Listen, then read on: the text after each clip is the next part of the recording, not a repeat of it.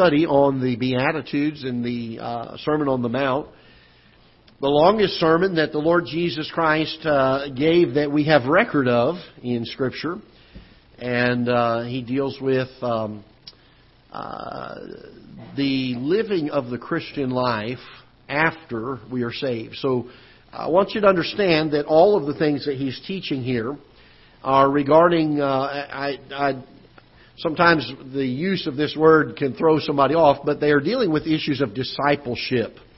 Uh, the idea of following the Lord Jesus Christ once we are saved. And so uh, don't uh, don't look at this uh, message and say, well, you have to do all of this in order to be saved. These these men that are there are already the disciples of the Lord. They've uh, already trusted the Lord as their Savior.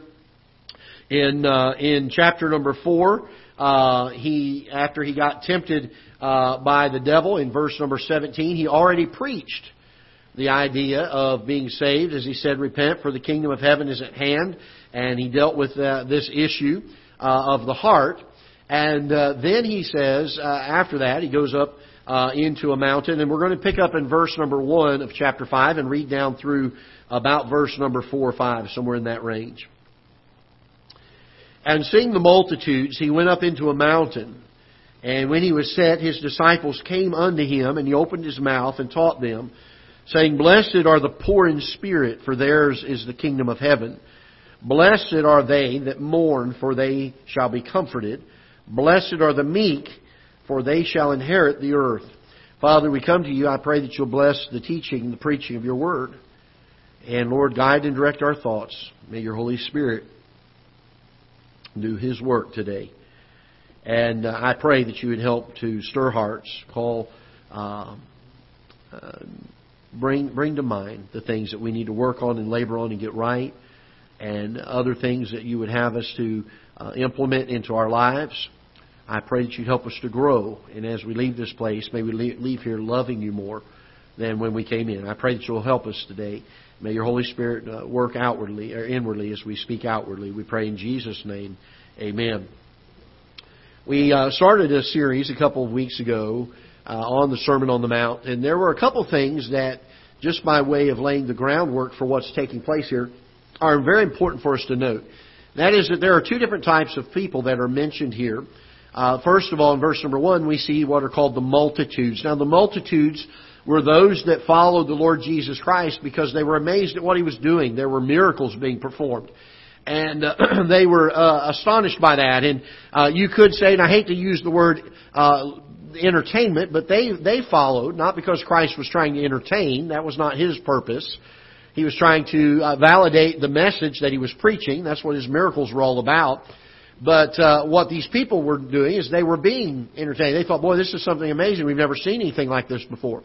And uh, by the way, there are still people today that when they go looking for a church or they go looking for some place that they can call a church home, the first thing they do is they, they say, is it something that I enjoy? Is it something that entertains me and holds my attention? Does the pastor have uh, visual aids? And do the does the lighting make me feel good? Does the praise team cause uh, cause me to have my heart uh, beating fast by the time he preaches?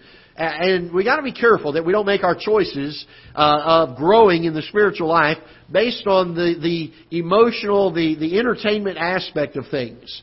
Certainly God can do miracles, and certainly God does some great miracles. But there was a multitude of people who were following Him simply because of the miracles that He did, to see what was being done, and perchance that they would even be the benefactors of what was being done.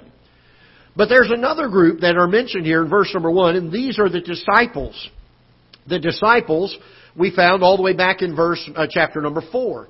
These were the men that when Jesus was walking along the Sea of Galilee, He told them to follow Him, and the Bible says that they immediately, and in the next uh, sense, in the next group that He called, it says they straightway left, and it talks about the things that they left. They left their nets, they left their boats, they left their family, to follow the Lord Jesus Christ. These were people that were not just amazed at what Christ was doing. They said, we want what He has to offer.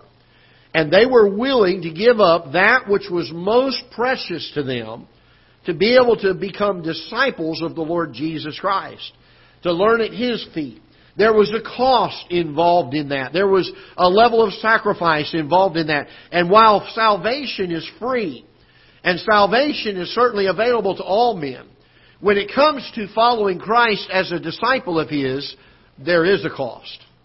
There is something that will be of a price to pay. They uh, separate. The Bible says in verse number one, the first thing that uh, happens, the Bible says in verse number one, that seeing the multitudes, He went up into a mountain. And when He was set, His disciples came unto Him. The first thing they did was they separated themselves from the multitude. And sometimes uh, we've got to get away from the multitudes, don't we, in order to follow the Lord Jesus Christ. Uh, we've got to we've got to not be as distracted by the things of this world. Paul wrote this. He said, "No man that warreth entangleth himself with the affairs of this life, that he may please him who hath chosen him to be a good soldier." There's a price to pay. When you go into the military, uh, there's a steep price to pay. Uh, you go in there, you might have a nice hairdo. Now, I've never had that issue, but you might, you know. And the first thing they do, they take it away from you, don't they? You might come in there with an attitude. They take that away from you real quick, don't they? Uh, there's a price to pay. And men and women that serve in our armed forces, I respect them highly. I thank God for them, because there is a level of cost that they give in order to defend our country.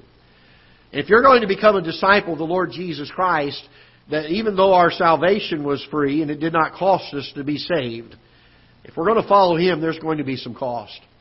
We might have to separate ourselves from the multitude. And then I want you to notice they went up into the mountain. There was some effort involved. Jesus went up to the mountain. The Bible says the disciples came unto Him. When He was set, they came unto Him. They went up the mountain. There was a price to be paid. And uh, very important that we understand this, that this is the group that Jesus is teaching in the Sermon on the Mount. Now, He teaches great things to the multitudes, but these things are specifically intended for His disciples, those that are willing to pay the price, those that are saying, "I would rather have Jesus than anything. I hold not my life precious." The Apostle Paul was amazing in writing about this. He lived very affluently as a young man before he got saved. He was taught by the best teacher that was around at the time, Gamaliel, which meant that he had to be from a fairly wealthy or influential family or both. Had everything given to him as a young man, I believe. He was a Pharisee of the Pharisees. He went and uh, studied the Old Testament law, the first five books of the Bible. He could, he had to have memorized in order for him to be a part of what um, the, the the group that he was with. And Paul goes through one time a whole list of things that he had, and he said, "I I count them but dung." He said, "I I count them but loss, that I may know Him and the power of His resurrection, the fellowship of His suffering."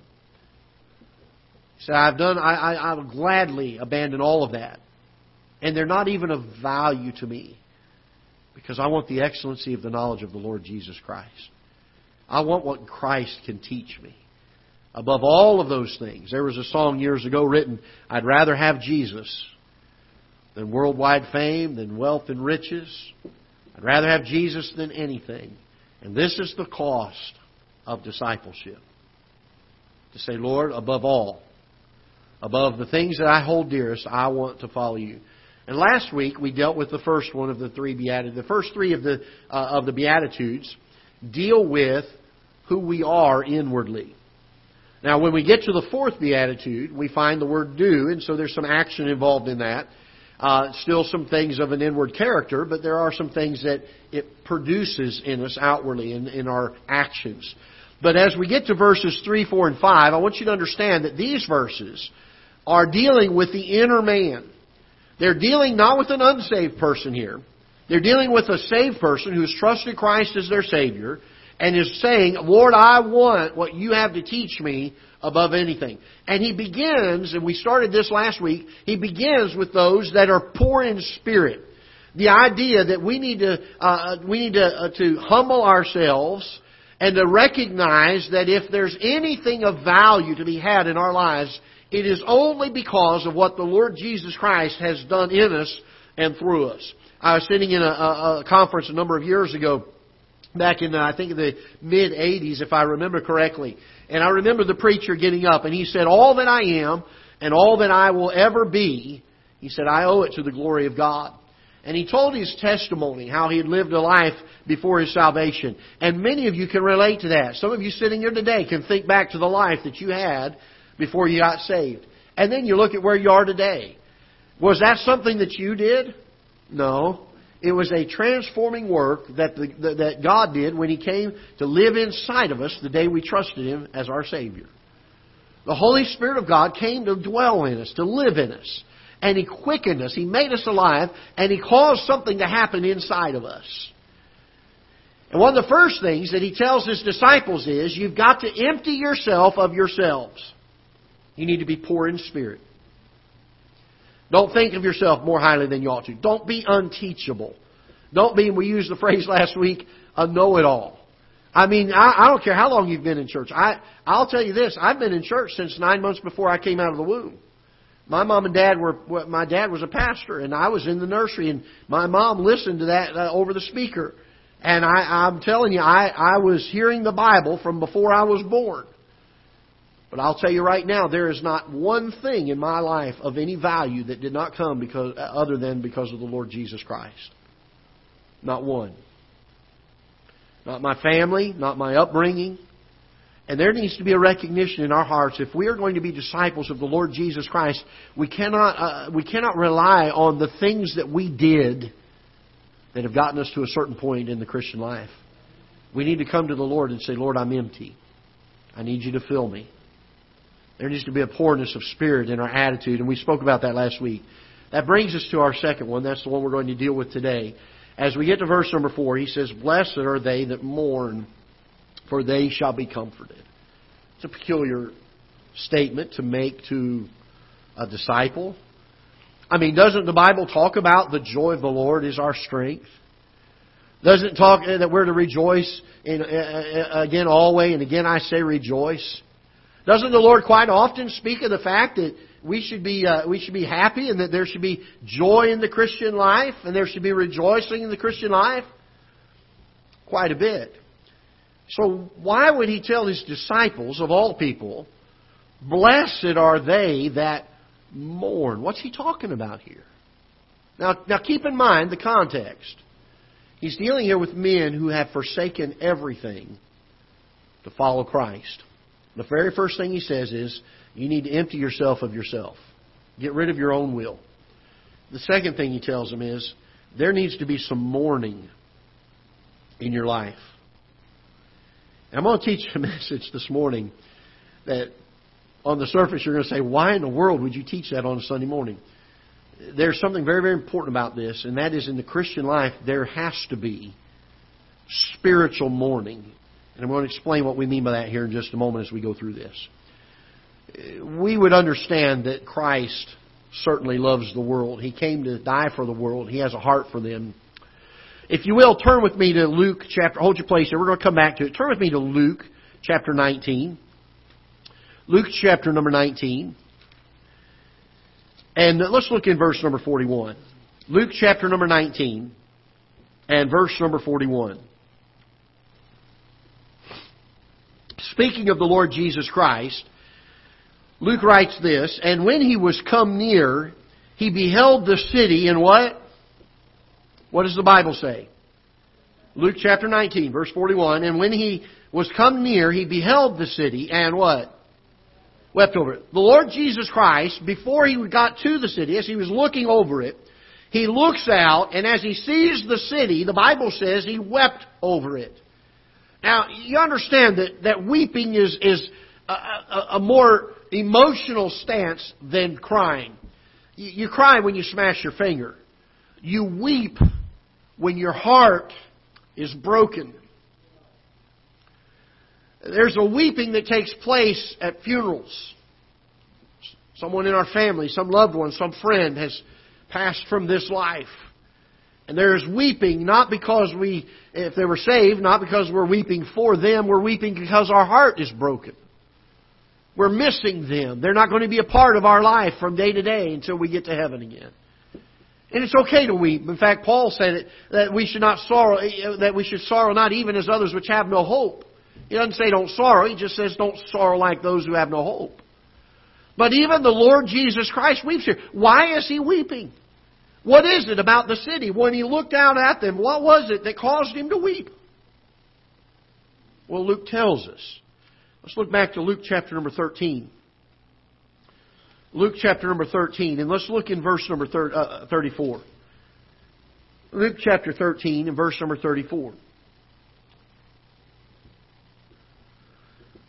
Jesus is speaking here, and He says, "Oh," and by the way, "oh" is a is is an expression. It's it's a an expression of emotion that is. I, I would say this most times when you see it, the, the closest thing we can associate it to is a groan of emotion.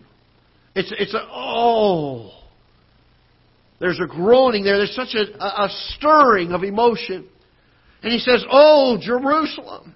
Jerusalem, which killest the prophets, and stonest them which are sent unto thee, how oft would I have gathered thy children together, as a hen doth gather her brood under her wings, and ye would not. Behold, your house is left unto you desolate, and verily I say unto you, ye shall not see me until the time come, when ye shall say, Blessed is he that cometh in the name of the Lord. He wept, he wept over Jerusalem because of their sin. When we talk about the beatitude that Christ is teaching to His disciples here, He's not saying you need to be sad so that you can rejoice in the blessing. What He's saying is there needs to be some mourning over the sin in your life. Look at the context, if you will. The first one was, blessed are the poor in spirit. Get rid of our self-will. The next thing we must do inwardly, and the next thing we must get to, before we can ever grow, before we can ever build on the foundation of discipleship that the Lord Jesus Christ will teach in the pages to come. There's something inwardly that must take place. There needs to be a humility of spirit. There needs to be a disdain and a hatred, and I would say even this, a brokenness over our sin. There needs to be a mourning. We're living in a time where sin is so casually treated, isn't it? I'm talking even by God's people oftentimes. I've said it so often before, and it's true, that the biggest sins, the greatest sins in all of the world are the sins that somebody else has. That's not, that's the way we think, isn't it? I mean, the big sins aren't the ones I have, surely not those. They're the sins that everybody else has.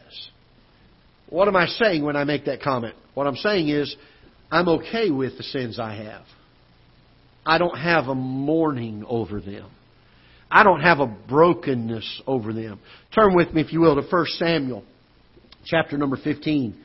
And again, hold your place here. We'll come back to it. First Samuel, chapter number fifteen. I want us to look at David for a moment. David was a man after God's own heart. You know, David did more sin than some of the other kings that got destroyed, and God God cut off their reign and said, "You're not going to be a uh, your none of your children are going to reign after you." You know, David created did more sin in his life than some of these other men. What made the difference? Why in the world did God allow David to continue in his kingship, even though he sinned and did did wrong according to God? I believe the answer is found in David's heart and his remorse. Let me put it this way. His mourning over his sin. We find it time and time again in Scripture. Look with me, if you will, in verse number fourteen, First Samuel chapter fifteen, verse number fourteen. Well, I'm sorry, it's Second Samuel. I wrote the wrong passage down. Get to the right place.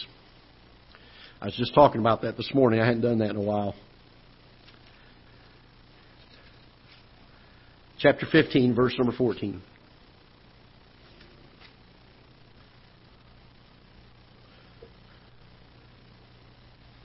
And I may still have the wrong passage. I'm sorry about that. Chapter fifteen, verse fourteen. David said unto all his servants that were with him at Jerusalem, Arise and let us flee, for we shall not escape uh, from Absalom. Make speed to depart.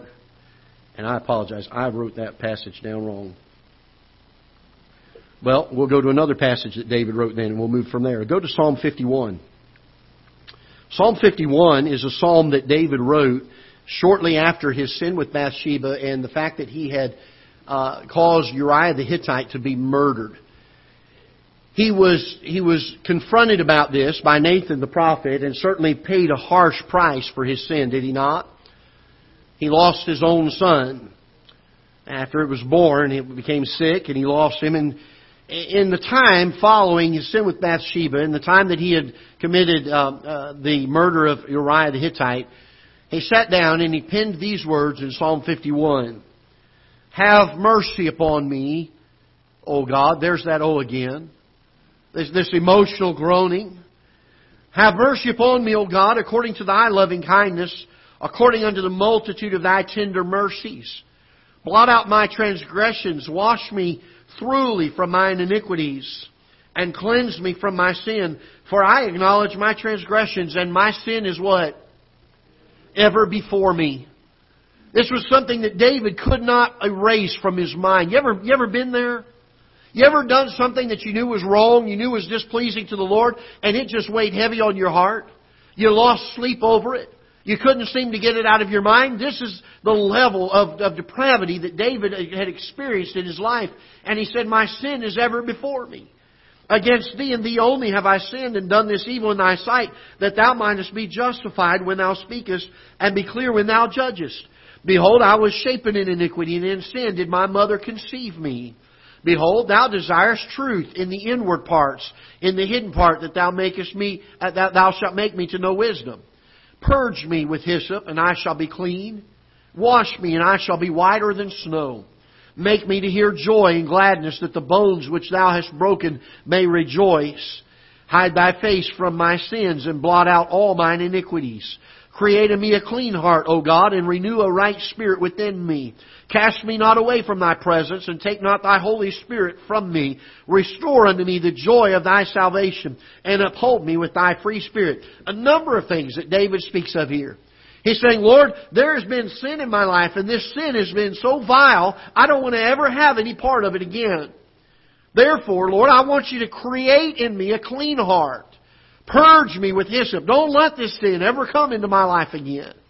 He's asking God for mercy in verse eleven as he says, cast me not away from thy presence, and take not thy Holy Spirit from me. And he asks for God to restore unto him the joy of the salvation that he'd already had uh, by the Lord. And he says this in verse number thirteen. He says, then will I teach transgressors thy ways, and sinners shall be converted unto thee. Deliver me from blood guiltiness, O God. He knew what he had done with Uriah. Thou God of my salvation, and my tongue shall sing aloud of thy righteousness. O Lord, open thou my lips, and my mouth shall show forth thy praise. For thou desirest not sacrifice, else would I give it. Thou delightest not in burnt offerings. Now I want you to notice very carefully verse number seventeen. David knew what he had done, didn't he? He's prayed for forgiveness. He's prayed for cleansing. He's prayed for God to be merciful. In verse number seventeen, he says this, the sacrifices of God are a what? A broken spirit. A broken and a what? Contrite heart. O God, thou wilt not despise. You say, why in the world would David get by with more sin than other kings and still be considered a man after God's own heart? Because David knew what it was to mourn over his sin. Sin was sinful. Sin was something to be despised. It was something that he didn't want to have any part of in his life. One of the great, one, one of the great, and I believe probably the greatest prayer of confession is found in the book of Ezra. If you'll turn there with me. When we were going through this in, in our Old Testament survey in Sunday school, and I came across this prayer. Uh, not only did I hear others mention this uh, about Ezra's prayer in chapter number nine, I personally read through it and I thought, I have no, I don't know that there's any other prayer of confession in Scripture that is any more powerful and potent than this. Look with me in chapter number nine of Ezra, in verse number one. Now when these things were done, the princes came to me, saying, the people of Israel and the priests and the Levites have not separated themselves from the people of the lands, doing according to their what? abominations. So Israel was guilty of abominations, the worst of the sins. Even the Canaanites, the Hittites, the Perizzites, the Jebusites, the Ammonites, the Moabites, the Egyptians, and the Amorites, for they have taken of their daughters for themselves and for their sons, so that the holy seed have mingled themselves with the people of those lands. Yea, the hand of the princes and rulers have been chief in this trespass. Verse three, very important. And when I heard this thing, I what? I rent my garment and my mantle. I plucked off the hair off my head and of my beard, and sat down astonished. You understand the, the remorse that Ezra expresses here? Uh, he's mourning the sin of Israel. He begins to pray this prayer. If you've never read through chapter nine to listen to his prayer, what an amazing prayer. He speaks of how they're guilty, how God is long-suffering, and asks for God to be forgiving of them. And he mourns over the sin of Israel. He doesn't just brush it under the carpet. He doesn't just say, Lord, I made a mistake. He said, Lord, we're wrong. He rents his garment. He plucks his hair. And he sits down in mourning over his sin. Look with me in Daniel chapter number nine. Daniel chapter number nine.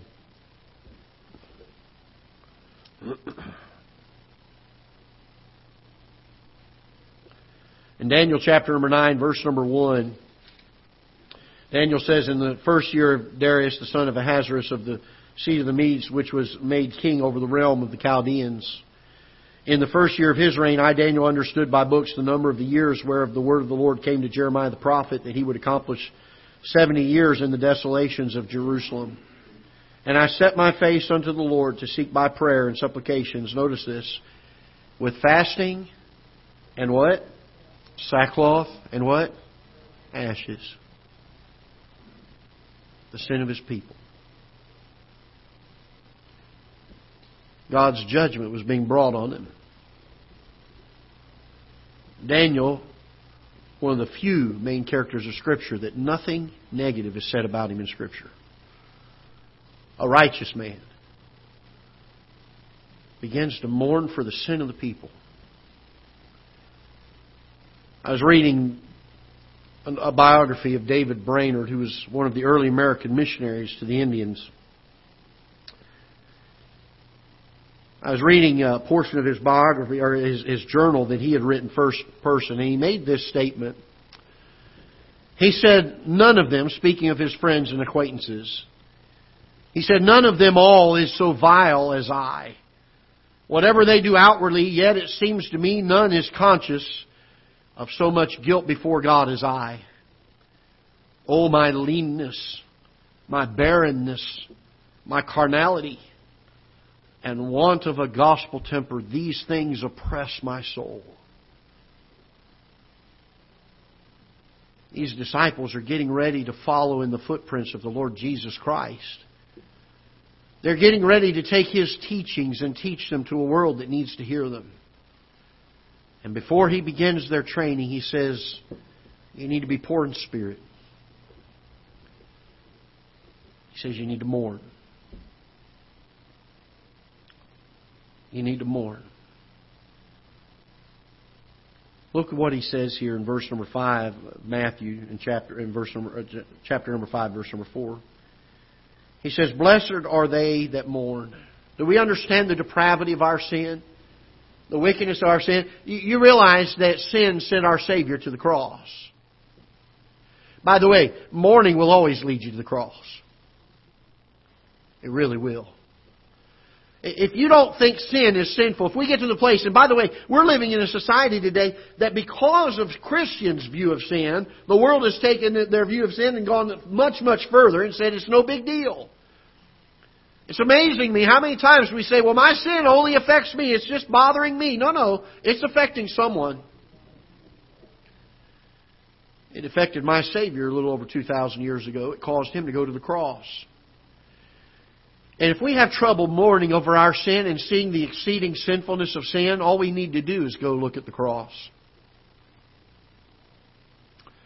When they took the Lord Jesus Christ, the one who is innocent, they began to pluck out his beard. I don't know if you've ever done that or not before, but you start taking chunks of it out and the, the bruising, the bleeding that comes from that. And then the Bible says that they took something and they, they covered his eyes. And large, large Roman soldiers, men trained in war, would come up and smite him. And I'm not talking about a smack on the face. I'm talking about fists. Beating him mercilessly. Saying, if you're the Son of God, tell us which one hit you. The bruising, the battering, the swollen eyes, the blood flowing. And after they had had their fill of fun, they take a crown of thorns. They place it on top of his head. They began to beat the thorns down into the head of the Lord Jesus Christ. Many experts believe they had penetrated the, the skull and went even into the portions of the brain. And then they took one of the most cruel forms of punishment the Romans knew of. A cat of nine tails. There's nine leather strips. They had sharp pieces of metal and glass and hooks on the end of them. And men who were skilled. Josephus, who was a secular historian of the time, spoke of accounts where these men were so skilled they could fillet the flesh literally layer by layer.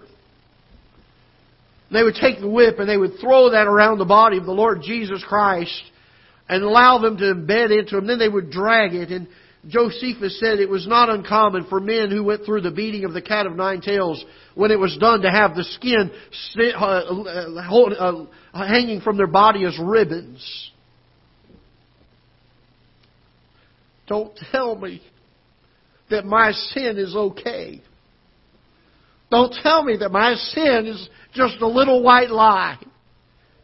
My sin sent my Savior to Calvary. And Jesus tells His disciples, you need to mourn. As we begin to view Calvary the way that we ought, our sin becomes so much more sinful. Aren't you glad for God's grace? Because He goes on to say, blessed are they that mourn, for they shall be comforted. I'm glad when Jesus was telling His disciples, I'm going to be leaving you, but I'm not going to leave you comfortless. I'm going to send another comforter. And He's going to come and reside inside of you, and He's going to live in you. And when you forget how sinful your sin is, He'll remind you. He'll help you understand the exceeding sinfulness of that sin. We call it conviction. Some people call it a conscience. It's the Holy Spirit of God bringing comfort to our hearts. Recalling to us once again the grace of our Lord Jesus Christ, who willingly came and paid that price. That's the price we owed for our sin. Blessed are they that mourn, for they shall be comforted. I don't know about you, but I'm glad that God gives us the opportunity to be comforted by the Lord Jesus Christ. In Romans chapter number five, and we sang that song this morning based on that verse, Paul writes this, where sin abounded, grace did much more abound. Oh, aren't you glad of that? I'm so thankful that God gives us His grace. That's how a person who understands his own self-emptiness, the fact that he could do nothing of value without the Lord Jesus Christ doing it through him. That's how a disciple who gets to that place of uh, of emptiness and, and, and, and poverty of spirit, the, the poorness of spirit they spoke of, it brings them to the point of being mournful over their sin. David spoke of how it, the sin inside of him would just would just eat away at him. It would just it would just bother him until he could get it right. Isaiah in Isaiah chapter number six spoke of the fact that his corruption was, or his sinfulness was turned into him into corruption. He couldn't even speak in the presence of a holy God because of the sinfulness that he had. You know, one of the great hindrances from you and I becoming disciples of the Lord Jesus Christ the way that He intends for us to? And by the way, understand this. What He tells us here in chapters five, six, and seven of the book of Matthew is exactly how He wants every Christian to live. If you wonder, how should I live? He gives it to us in these three chapters. You ever wonder what hinders us from being the type of disciple for the Lord that we ought to be?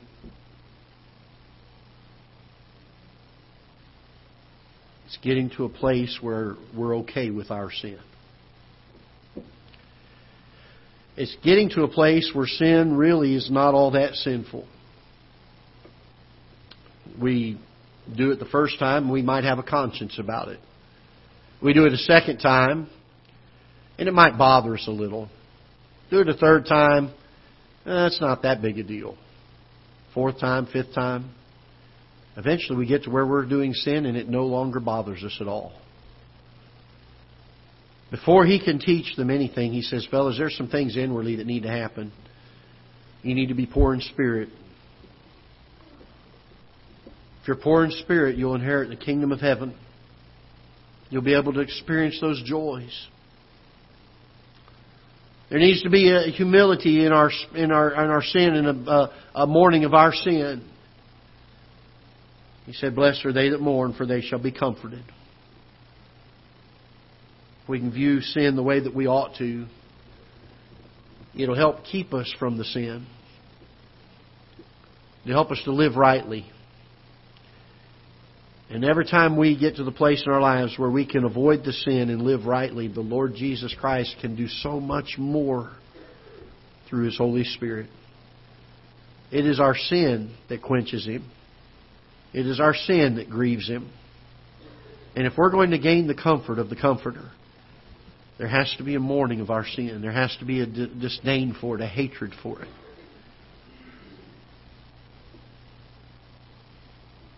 I think that there's an awful lot of importance that God places on the inner man. A lot of people get saved. They trust Christ as their Savior, and they know they're going to heaven when they die. And then they take a deep breath.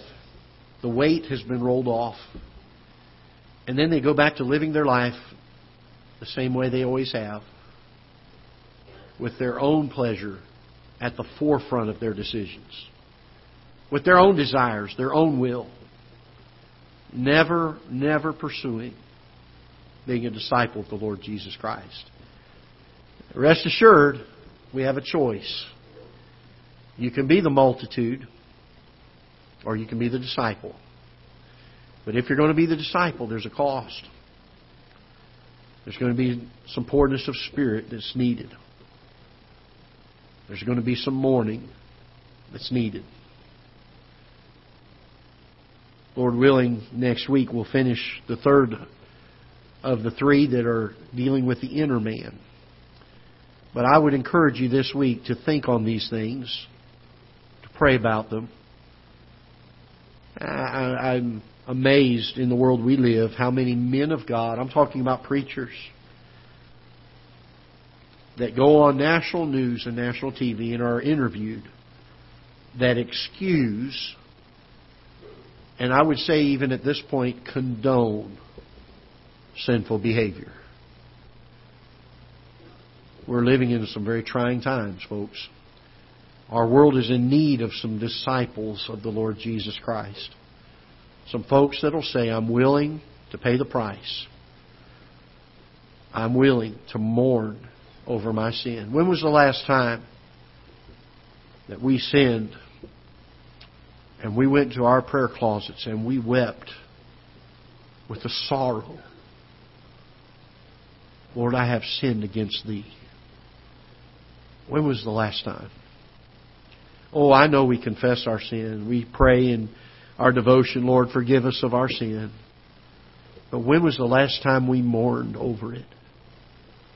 When was the last time it became exceedingly sinful to us? Very important if we're going to be the type of disciple that God wants us to be. Let's stand together, shall we, with heads bowed and eyes closed. Father, we're thankful for Your Word.